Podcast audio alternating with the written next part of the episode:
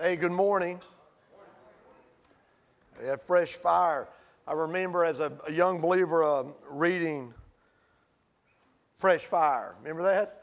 Fresh Wind, Fresh Fire, Jim Cymbala, Brooklyn Tabernacle. How many of you guys read that book? Okay, I'm okay, never mind. All right. Hey, a public service announcement. Thursday, Friday, Saturday, the parking lot will be shut down. We are um, resealing the parking lot and restriping the parking lot. So if you were to happen to be one of those people that park in our parking lot uh, during the week, maybe to uh, uh, for work or whatever reason, it will be closed off this week. Okay, so just you know, for everyone's benefit, I just want to share that with you. Uh, Exodus, hey, chapter 35 of Exodus. We've, we've only got a few more chapters, man, and then we're going to have to determine where we're going to go after that. And I think we're going to make this huge jump. I, I think we may actually uh, find ourselves uh, in, in 1 Thessalonians, and we may work, work through 1st and 2nd Thessalonians. And, uh, but the, the, the sweet thing about that, when we transition out of one book to another book, and we're working our way through it. I talked to you guys, man, about the rhythm of the scripture, and it's not disjointed and there's a flow to it. And so that'll be maintained even though we find ourselves transitioning out of the Old Testament into the New Testament. You'll see the, the continuity, you'll see the character of God remain intact, and it, it, it's expressed in a manner where it feels as though you do not skip a beat whatsoever. So uh, you guys can be praying uh, for me as we prepare to make that transition, as we find ourselves uh, entering into the latter sessions of Exodus, right? Today is our 60th message out of the book of Exodus. We're, through, we're starting chapter 35, but it's our 60th message in the book of Exodus. So let me give a, a, a quick uh, a review for transition's sake. Hey, God last week at the uh, end of chapter 34 we saw where God reiterated because He's reestablishing His covenant with a disobedient people after the, the whole golden calf scenario that played out in the previous chapters. He's reestablishing His covenant. And remember last week when we were looking at the scripture, God goes over what He had already given Moses, what He had already spoken to the people, and He says, This thing is still in play, right? Meaning, though God desires a relationship with us, it will not be on any other terms but God's terms, right? His standard did not change whatsoever, and he was reiterating that, right? And then there, there's this, there's this beautiful experience uh, that we saw uh, towards the end of chapter 34 where Moses uh, uh descends right? And uh, he, he had been in the company of God, and he had come out with the radiance of God on his face, right? And Moses wasn't even aware of it, right? But the people around him could see it. And so we talked briefly about that fact that you and I need to be carriers of that type of a radiance in our lives, right? And, and, and one of the attributes of Moses, and, and we jokingly uh, hinted at it, was the fact that the scripture says that Moses, and Moses is the writer of the scripture, was the humblest man of all men, right? But it meant to be brought low. So Moses was brought low so that God would exalt him. But there's, there's this overlapping or this reoccurrence of being brought low and the benefit of us being brought low, being humbled so God can continue to use us as opposed to being exalted and thinking that we can stay in such a place you know, on a permanent level, right? Right? And so this is, this is all happening. Moses comes down, and we notice that whenever Moses would go uh, uh, and engage with God in conversation and instruction, Moses would remove the veil and expose himself to God. He would come out. He would speak the, as an oracle of God, as a, a mouthpiece of God. And once he spoke what God had him to speak, he would veil his face again. And listen, that in itself is a principle that you and I could benefit from if we would embrace that. That if we would speak what God has spoken to us, and once we speak those goodnesses, those things of God, then maybe to veil ourselves and, and maybe just uh, quit speaking. I can't tell you how many times speaking has gotten me in trouble, right? Anybody else out there? Every husband? Come on, Derek, you know what I'm talking about, brother? You know what? Every husband out there knows what I'm talking about. And every wife out there knows what I'm talking about regarding her husband, right? Okay, so there is this veiling thing. So now we're going to transition into chapter 35, and we're going to do something daring. I know you're scared. I know this is scary. We're going to. That's all right. it's not a bill collector, is it? No. Listen, we're going to do something really scary this morning. We're going to get through chapter 35. Yeah, hold on, hold on. No, no, no, no, no, no, no. I don't. I, don't need any patronizing. I don't need any. Same person clapping was like this. you know, scared to death. Right? But we're going to navigate through this. We're going to read a large portion of it. We're going to stop at certain portions of it. We're going to, uh, uh, we're going to comment on some things to, to maybe give you something to think about and something to consider. But then we're going to, we're going to press on. We're going to get through this chapter today, okay? Now, it doesn't mean halfway through it, I might have to veil myself, right? If I sense the Spirit of God saying, enough, we'll just veil ourselves and we'll close, right? You, you with me, right? Okay, okay. So, what we're going to do before, before we even get started here, we're, we're going to pray because what I don't want to do is read all the scripture and then go back and through redundance have to read it again and put you in a catatonic state. That's not my desire this morning, okay? Okay, so let's pray that we can study the Word of God and in so doing get to know the God of the Word, right? That's how, that's how it works here.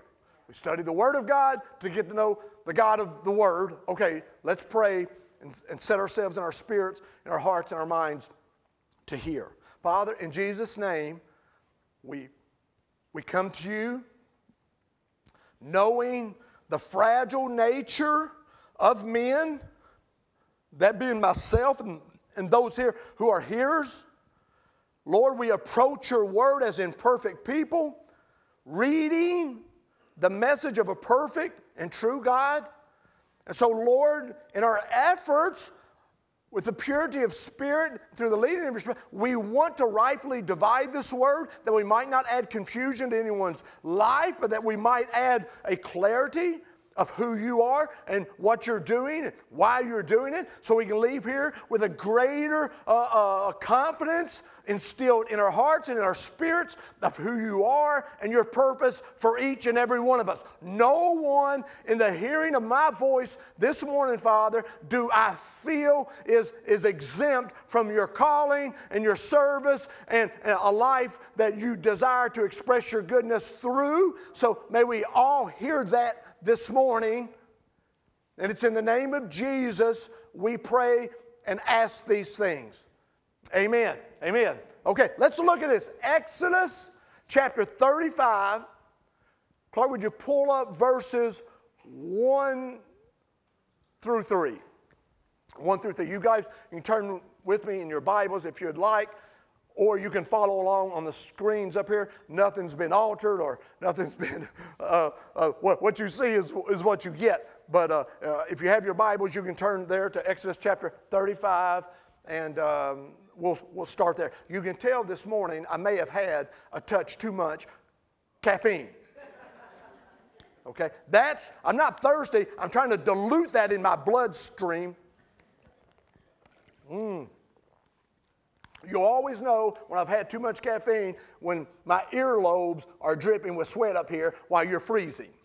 That, that, that is a sign. Okay, let's look at Exodus 35, verse 1 through 3.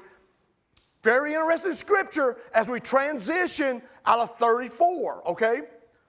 Moses, the radiant face at the end of 34, and then all of a sudden he reiterates the fourth commandment. Now, this is kind of an odd thing. We've already seen this, we've already heard this. This is the 13th time, or 13 times prior to this, has the Sabbath day and honoring of the Sabbath day been mentioned in the book of Exodus. And then all of a sudden, it's reiterated right here again, and you almost feel like, why is it being reiterated? Why is it being reestablished? And yet, with the reiteration, there's a caveat in these verses that do not exist in the previous verses. And it all makes sense once we contextualize what's taking place. So when you read these first three verses and you remove them out of the context, yeah, it's going to seem a little discombobulated. But when you set them in the context, it's going to make complete sense. Why God would say it again. Let's look. It says, Moses assembled the whole Israelite community and said to them, These are the things the Lord has commanded you to do. Right? For six days work is to be done, but the seventh day shall be your holy day, your holy day. A day of Sabbath, right? Shabbat, right? Sabbath rest to the Lord. Whoever does any work on it, listen, this is stout. This is stout. Now, we're going to contextualize this so you'll understand it. He says, Whoever does any work on it is to be put to death. Ah! Mm. And then he said, Here's the caveat do not light a fire in any of your dwellings on the Sabbath day, right? Now, why is God reiterating this through Moses prior to what's about to be read? I want to explain this to you, and you're going to really have a good grasp of why it's being reiterated, okay?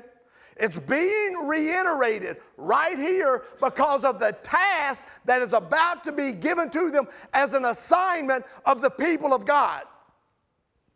Now, and you're like, well, what are, what are you talking about, Trent? What are you talking about? And it's this they're about to be given this assignment to erect the tabernacle the tabernacle of God for the children of Israel. They're going to be given this task, this job. And God is establishing right here at this moment, right here at this moment, though a task has been given, an assignment has been given, the task never supersedes your relationship with me. No task of God, assignment of God, trumps the relationship with God. So, what he is saying right here in this very moment, he is saying to them, Here is the assignment. This is what I want you to do, but do not violate the Sabbath that I've established for you. Remember what the scripture says? Your Sabbath. Do you, under, do you understand what I'm saying? Because what's about to follow is a lot of labor. Is a lot of labor. And the reason you and I need to understand that the assignment can never supersede the relationship is because the relationship is what energizes our ability to accomplish the assignment. If we ever forsake the, the relationship and engage in the assignment, I promise you, you will end up completely exhausted in trying to carry out the assignment.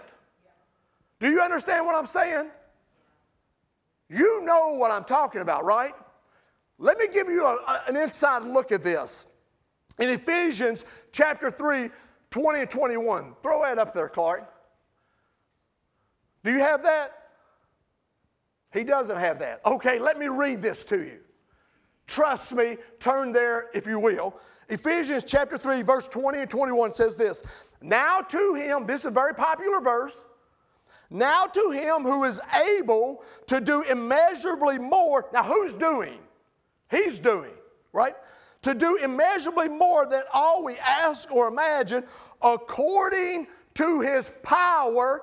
The Greek word is dunamis. We understand, we've covered this, meaning dynamite. It's the explosiveness of God. According to his power that is at work within us. The term work is the Greek word energio, and it means energize. It means energy. And he's saying that power, his presence, that dunamis, is the energizing facet or agent in our lives to accomplish the good works that God has designed us to accomplish in our lives. If you forsake the relationship, you forsake the experience of the dunamis. When the work comes about, the energio will not be present and you will be exhausted. You will be burdened. You will get burnt out in trying to accomplish the assignment. Trent, how do you know? Danny, why are you laughing? Because you know how I know.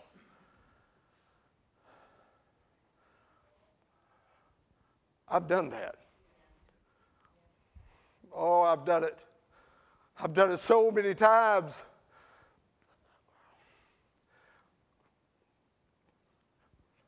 Where I've said to God, Lord, I'll get back with you as soon as I accomplish what you've called me to do.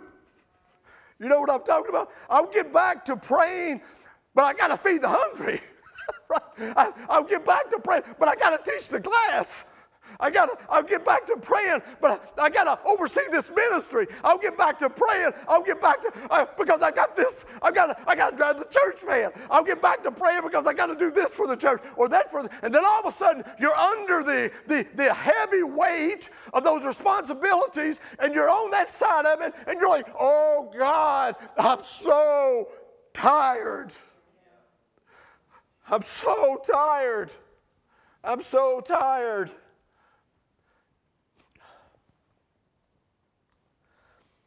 He goes on to say this. Now, you're tracking with me, right? I've not lost you, right? Because we got to have this because we're about to go into this intense labor fueled by dunamis and energio, energio, the energy. And this extreme labor becomes a labor of love, right? Because it's energized. Why? Because God is saying, don't forget the Sabbath. Don't forget me. Don't forget this moment of coming and drawing close to me. Don't get caught out in the deep water without me. You, you're with me, right? You're with me, okay. But then he says this here's the caveat do not light a fire in any of your dwellings on the Sabbath. Now, I want to read this to you because I want you to get this. Listen, why is that mentioned? This is why even though the process for constructing the tabernacle would require fire, none of the various processes of molding the gold, silver, or brass for the work of the tabernacle would be allowed to interfere with the devout observance of the Sabbath. Everything but the duties of worship were to come to a solemn rest. And you say, what do you, what do you, what do you mean? What does this got to do with the fire? Well, because these people were a lot like you and me. Can you imagine on the Sabbath day and the Sabbath day is closing out? And you can imagine one of the dudes understanding that the preparation for building of the temple is going to be greeting them at sunrise the next morning. And they're like, okay, we're going to have to melt down the gold, we're going to have to melt down the silver, we're going to have to melt down the brass. Go ahead and get the fire kindled. You know what I'm talking about, don't you? You know when you go home from church, man, and you're trying to enjoy a Sabbath rest in God, and all of a sudden your next day's responsibilities kind of enter into your mind and into your heart. How many of you know what I'm talking about? You know what I'm talking about? And if your brain and if your spirit had an alarm system, that thing would be going off because a, an intruder of thought, an invader of concern has entered into a holy place on a holy day. You know what I'm saying? Am I, am I the only one that experiences this to the extent that in those moments where God has called me close to Him, I literally have to try to fight those things off? I have to resecure all the entryways into my heart and my mind because these things are trying to press in? All of us have been there. All of us have been there. And God is saying, in this moment, don't even kindle a fire. Don't even allow a violation, a trespass.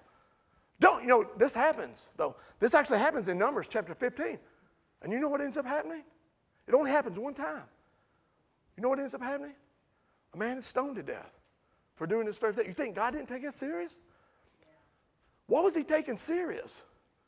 He was taking serious their rest. He was taking serious their best interest. He had called it your Sabbath. God was establishing, right? God was establishing what you and I will not establish for ourselves margins. Margins. God was saying there is a task coming. But there's a margin here, and it's called the Sabbath. Live in this. Right? Oh, we need margins in our lives, don't we? Man, we're burning this thing at both ends.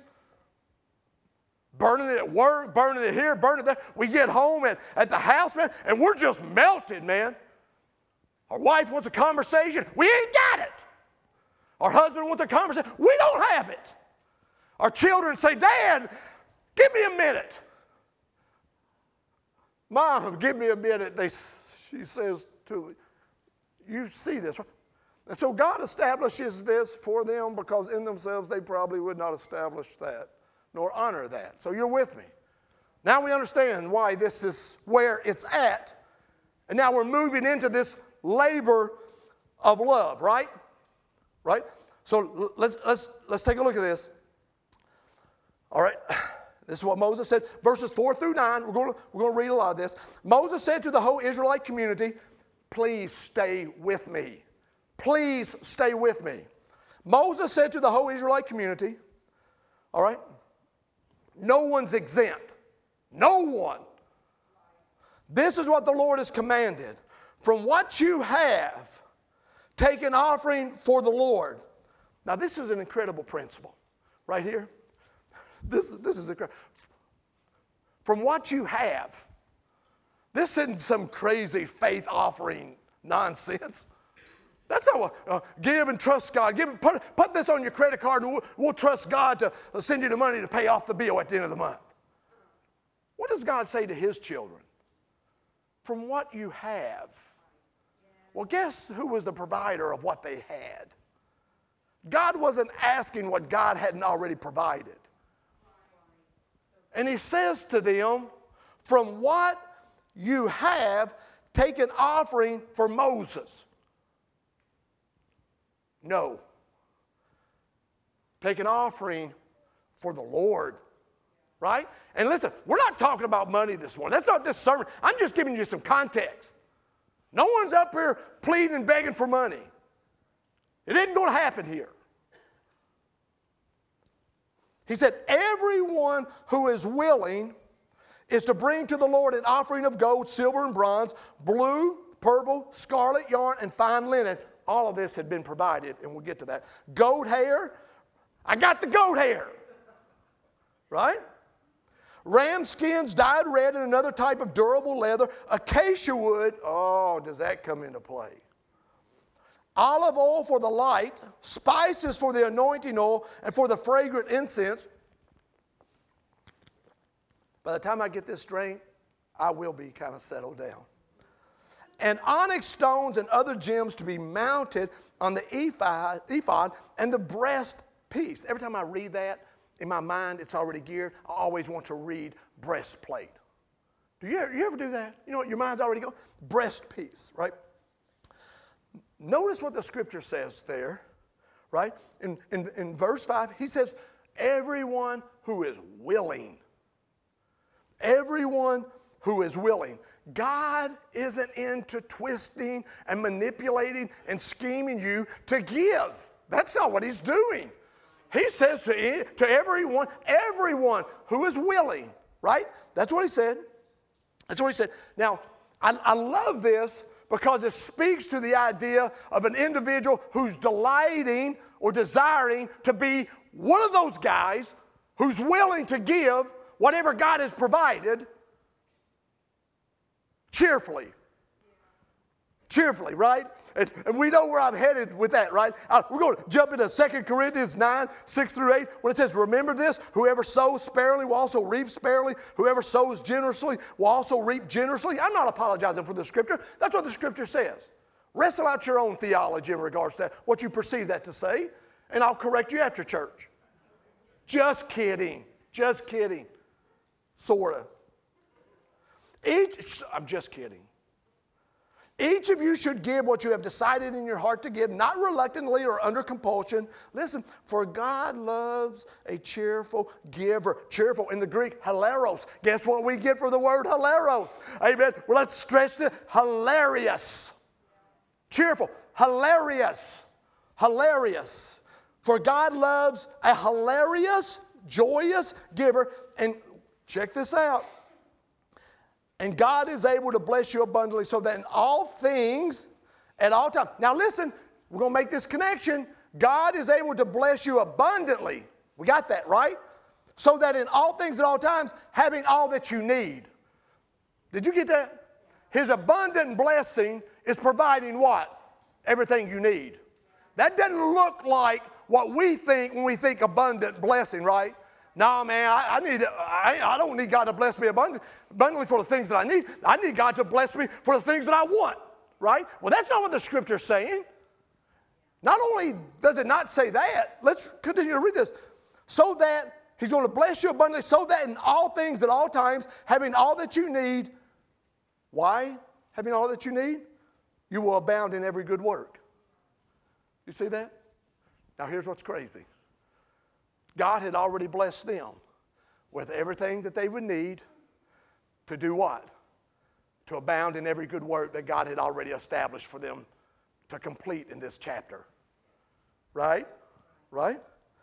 That's, that's what the scripture says. And look, you go into Mark chapter 12, verse 21, 41. You remember the, the scripture where Jesus is, is in the temple and he's, he's literally diametrically opposed or diametrically, he's seated in a diametral opposite of where they're taking up the offering. You remember the, the, the widow with her mites? You remember that? You remember the, the religious individual who had plenty to give, Kelly? You know the scripture I'm talking about, right there in Mark. You know what the scripture says? It uses the word post in the Greek, and it means how. This is what the scripture actually says right there. Now, Jesus sat opposite the treasury and saw how the people gave. How? How? It means, post means the manner in which they gave. Not how much, but how. Post. Post. Hold on. Hold on. This is what the scripture says in Ephesians chapter 2, verse 10.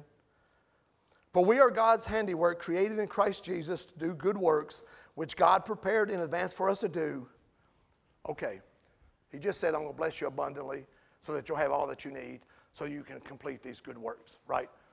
The scripture says right there in Ephesians, right there, says, We are the handiwork of God, created in Christ Jesus to do good works, which God prepared in advance. Right? Can we, can we, can we, not, can we not see the conversion of those two scriptures? God is, He knows what He's prepared in advance. He knows what you need. He'll bless you abundantly to accomplish that. Understand in this scripture and in that scripture, God knows what you need. He knows the purpose in which you need it, and He will provide it for His purpose in your life. We have to get to a place where God's purpose in our life is our purpose in our life. That's not hard. All right, let's, let's, let's move on. Let's move quickly. We're going to jump through nine verses. Nine verses. All who are skilled among you are to come and make everything the Lord has commanded. The tabernacle with its tents and with its coverings, clasps, frames, crossbars, posts, and bases. The ark with its poles. Now, we'll cover all this as we get in the next chapters. The ark with its poles and atonement cover and the curtain that shields it, the, ta- the table with its poles and all its articles, and the bread of the presence, the lampstand that is for light with its accessories, lamps and oil for the light, the altar of incense with its poles, the anointing oil and the fragrant incense, the curtain for the doorway. The curtain. Y'all got that? This is sweet now. At the entrance to the tabernacle, the altar of burnt offerings with its bronze, bronze grating, its poles and all its utensils, the bronze basin with its stands, the curtains of the courtyard with its posts and bases, and the curtain for the entrance to the courtyard. The tent pegs for the tabernacle and for the courtyard and their ropes, the woven garments worn for ministry, ministering in the sanctuary, both the sacred garments for Aaron and the priests, and the garments for his sons when they serve as priests. And you're like, okay, Trent, what about all that you just read? Well, let's go all the way back into that very first verse. and we're going to, this is what he says All who are skilled among you are to come and make everything the Lord has commanded. One question, we move on. Your skills, your talents, your giftings, are they accessible by God, to God? Are you literally, come on, are you literally saying, Mike, whatever I can do, whatever God has gifted me, whatever skill set I've got, I'm available. Is that what we're saying, Greg? we got to be really honest. Everything I can do, Danny Nichols, everything, every skill I've got, it's yours. It's yours. And so as the kingdom expands, it will continue to expand on the, the dunamis and the energia of God as we make ourselves available with the skills that He's given us. The question is are we really giving Him access to those skills, those giftings, those blessings, right?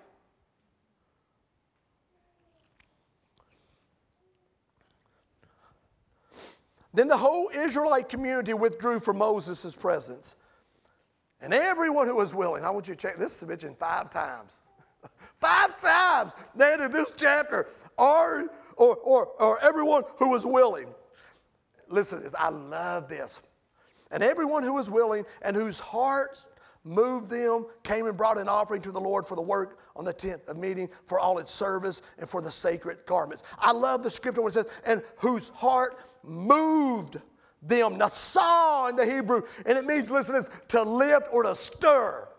Now, listen, this week I went, I, I was staying in the deck and I'm doing some work uh, for my mother-in-law and I'm power washing and staining some decks for her and whatnot. And so I go down to Lowe's and, and I pick out the color that I want. I, I want to go with a semi-transparent for my deck. I'll go with a solid for her stuff because we ain't really worried about how good that looks. We're worried about how good mine looks. She, she knows, right? But so I go in there, man, and I'm going to get a, a semi-transparent. And so uh, I said, hey, man, this is the color I want. And I go over to the mixer. You know, the, the paint, the, the stain mixer. And I, and I go up there and I say, hey, brother, this is what I want. Copacabana. I don't know what the color, I don't know what it was. I say, man, give me some of this. He says, all right, man. And I seen him put it in the machine, and I seen him hit the buttons, and the pigmentation begin to bleed out. We've all done this, right? We've all painted. We've all stained something, right? Uh, sometimes stained the things we didn't aim to stain, but we've stained something. And I'm watching the pigmentation uh, drop into the bucket and whatnot. And, and the, the, the, uh, once it's in there, it's, it's resealed and then it's agitated. It's agitated. And he pops the top off and he takes a little, uh, little brush or a little, a, little, a, little, a little brush that's got a little foam uh, a dabber on the end of it and he dabs a little bit of the paint and, he, and, and seal and he puts it on the top of the paint lid or the seal lid. You know what I'm talking about? So you have an idea of what color the seal actually is. And I look at it and I say, man, that's it. That is perfect. And so I get home. Donnie, you know what I do? I, I put the seal in the garage. I said, I'll, I'll, get out there in a couple days and I'll get that done. Then went had it agitated, had, it, had it, the color assessed. It's right, man. So I go out there and a couple days later, there I go. I do go out there and, and I'm getting ready to seal my deck and I've done power washing, cleaned it, and I, I pop the lid off. I'm like, oh, that ain't the color that's on top of that.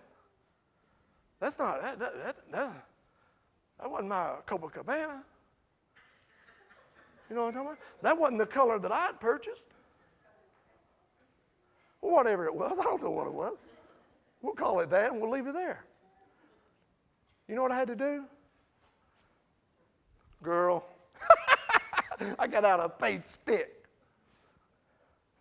And I got it in there, man. I went to the bottom where the pigmentation had settled.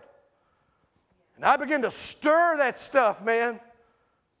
I began to move it. You know what I'm talking about? I began to move it, right? Nasal. And all of a sudden, that pigmentation begin to release off the bottom of that bucket. And that Copacabana, the beauty of the color or whatever color, it began to mix up. And the very color Don, that I had purchased before my very eyes becomes alive again. And then all of a sudden, instead of calling Lowe's and wanting my money back, I'm blessing the Lord because the movement and the steering of the, of the, uh, of the stain had brought the true color to the surface. And God is saying right there, right here in this scripture, everyone who was willing, whose hearts had been had, had moved them, who they really were deep inside them, though it may have settled through rebellion, God, His Spirit, stirred them, and the pigmentation that set deep in their soul, which really determined the color of who they were, began to mix back up and begin, and then they were like, I want to give. Oh, some of us need the top taken off right? We need that piece of wood stuck in there through the bottom, and we need to be agitated, stirred, moved. Now, stop, right? She's with me. She's stirred. We need to be stirred. Okay, Trent, go on whose heart moved them, came and brought an offering to the Lord for the work of the tent of meeting, for all its service and for the sacred garments, all who were willing, men and women alike. Okay. Do I, I don't have to comment there, do I? You know what that means? It means men, men and women alike, right? No one exempt, right? You got that? We got that. But you know what else it means? Men and women alike needed stirred, needed moved, needed, needed agitation. Nasa, you know what I'm talking about? This ain't a gender thing, man. It's a spiritual thing that's encapsulated in every man and every woman. Every one of us possess the same capacity to allow the pigmentation of God's Spirit and His love to settle on our lives to the extent that we lose the flavor and color of God. But men and women alike, having been stirred, having been moved, came and brought gold, jewelry of all kinds, brooches, earrings, rings, and ornaments. Listen to this. They all presented their gold as a wave offering to the Lord. That's not a water wave right? That's, that, that's not what that means. It doesn't mean a water wave. To, tenufah, it means to wave. I mean, they brought their offerings with their hands lifted to God. Amen. That's beautiful. That's the reason we bring our offerings up front, right? It's an act of worship. Okay, come on. Let's. Everyone who had blue, purple, or scarlet yarn or fine linen or goat hair Ram skins dyed red or other durable leathers brought them. Those presented an offering of silver or bronze brought it as an offering to the Lord. And everyone who had acacia wood for any part of the work brought it. Every skilled woman. Man, God's dropping stuff everywhere, ain't he? He's dropping skill here, skill there. Not to glorify them, but to accomplish his purpose. You know what we have here? We have skilled men. We have skilled women right? Skilled by the deposit of God, Drew, right? Every skilled woman spun with her hands and brought what she had spun blue, purple, or scarlet yarn or fine linen. And all the women who were willing and had the skill spun the goat hair. The leaders brought onyx stones and other gems to be mounted on the ephod and breastpiece. You know what it's saying? They're doing what Moses asked right? They also brought spices and olive oil for the light, for the anointing oil, and for the fragrant incense. All the Israelite men and women who were willing, there it is, who were willing, brought to the Lord, listen, a free will, right? Brought to the Lord free will offerings. This was of their own constitution, their own prerogative. This was an offering given freely freely. And you say, and for all the work the Lord through Moses had commanded them to do. And you say, well, what's up with that free will? Why are you reiterating this? I'm reiterating this because things have shifted. You're talking about a people whose ancestors for nearly 400 years, Jay, have labored under slavery. Labored, they labored because they had to labor. They worked because they had to work. They had taskmasters beating them, killing them, brutalizing them. The distinction here now isn't a, a, a, a, task that has to be undertaken out of force or out of some type of oppression, but this is a free will expression. These people were saying, We've been liberated what used to be a burden to me. The work was a burden to me. I freely do this. And you know what I'm talking about. You know what I'm talking about.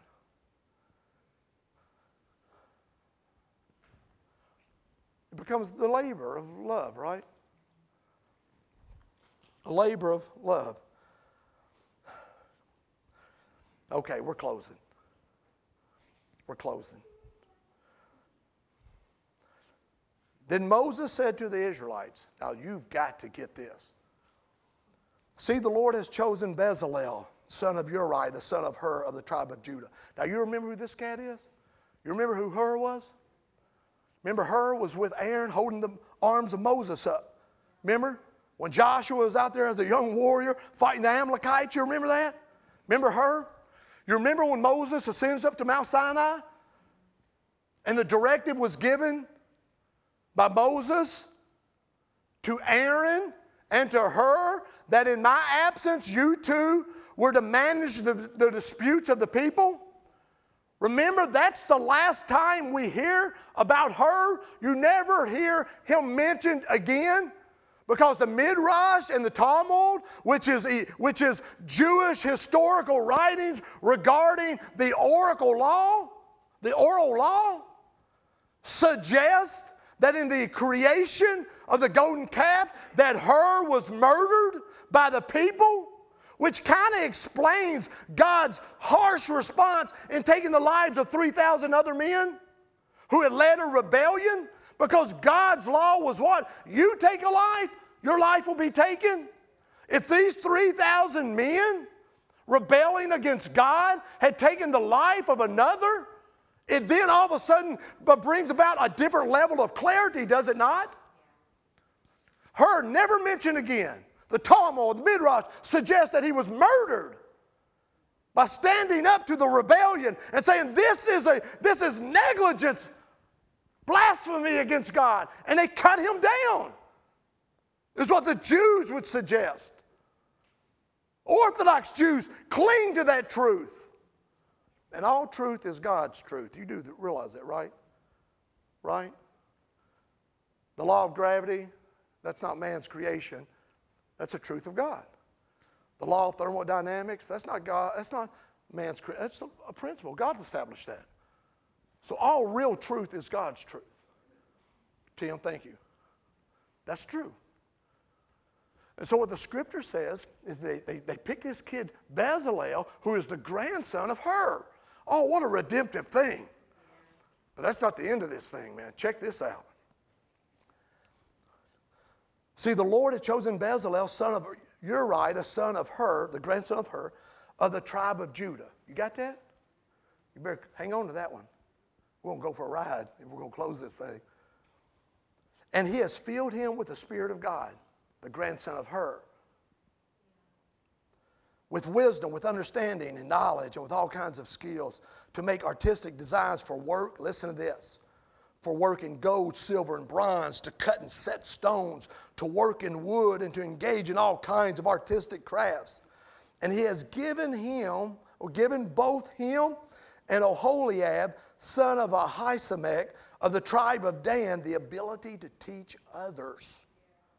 He has filled them with skill to do all kinds of work as engravers, designers, embroiders in blue, purple, and scarlet yarn, and fine linen and weavers, all of them skilled workers and designers, right?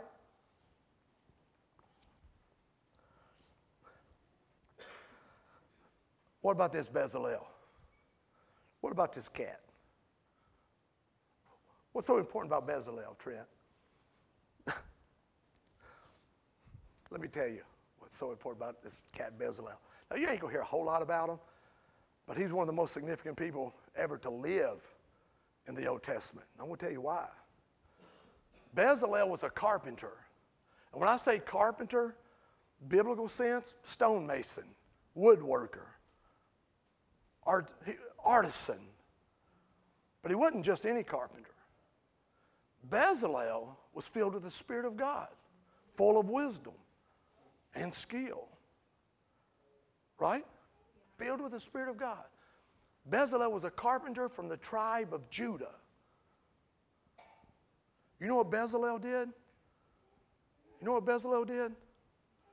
When every article, every piece of furniture was being created for the tent of meeting, for the tabernacle, every reference to every article, furniture, is always referenced as they built this.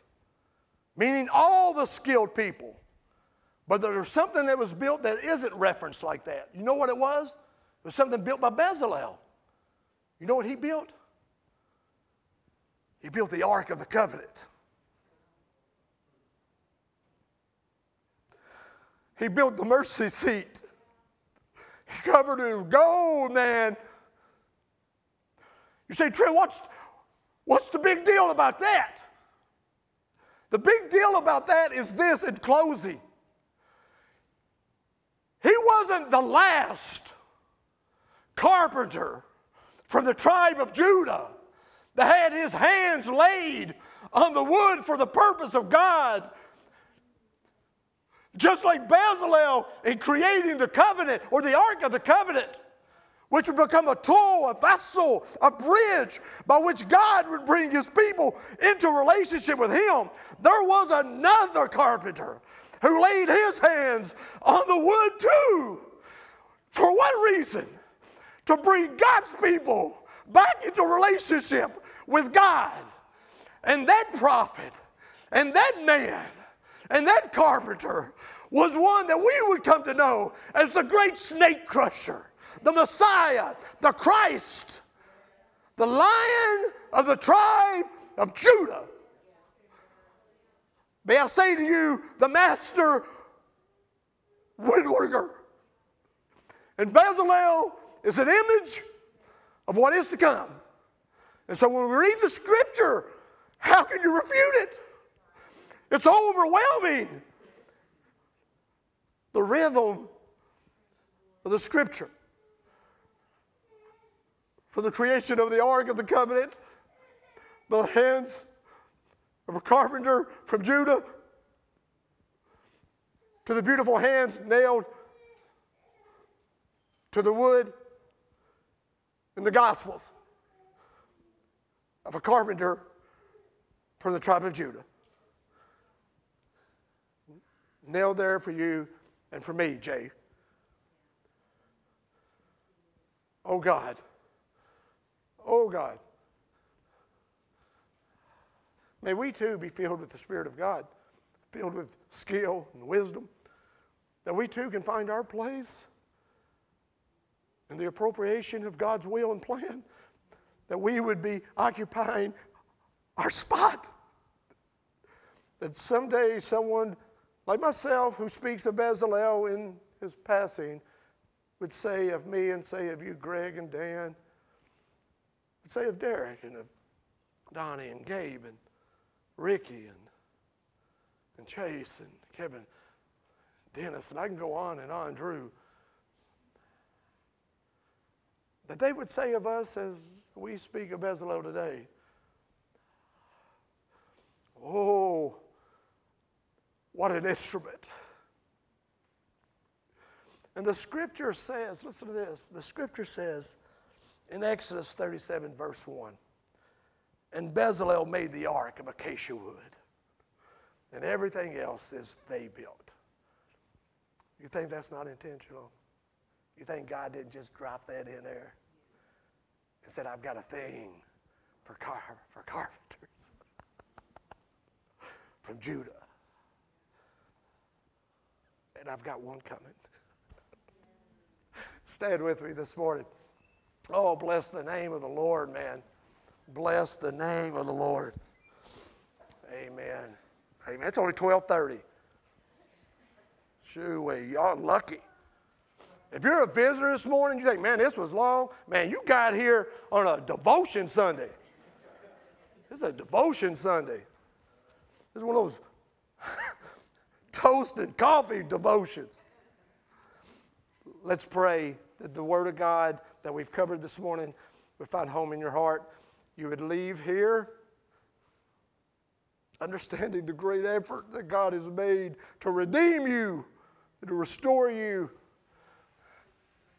to build a bridge between man and God in Christ Jesus. And the scripture says, and as you come to him, the living stone rejected by humans, but chosen by God and precious to him, you also, like living stones, are being built into a spiritual house. Father, in Jesus' name, oh God, may the truth of this word energize us. May the dunamis, Lord, be deposited in our spirits that we can go out there, accomplish the assignment because we've not abandoned the fellowship, not abandoned the, the relationship, but we've clung to that. We've embraced the margins you've created for us to our benefit.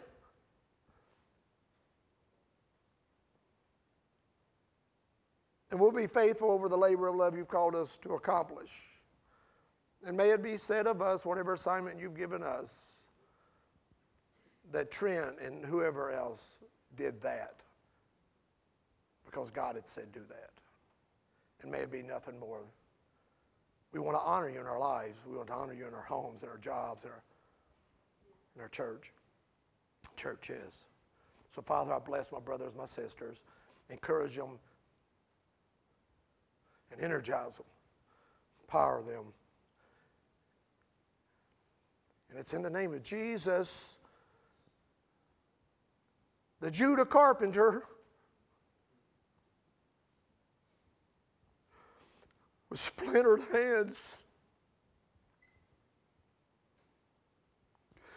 It's in his name we pray and we ask these things.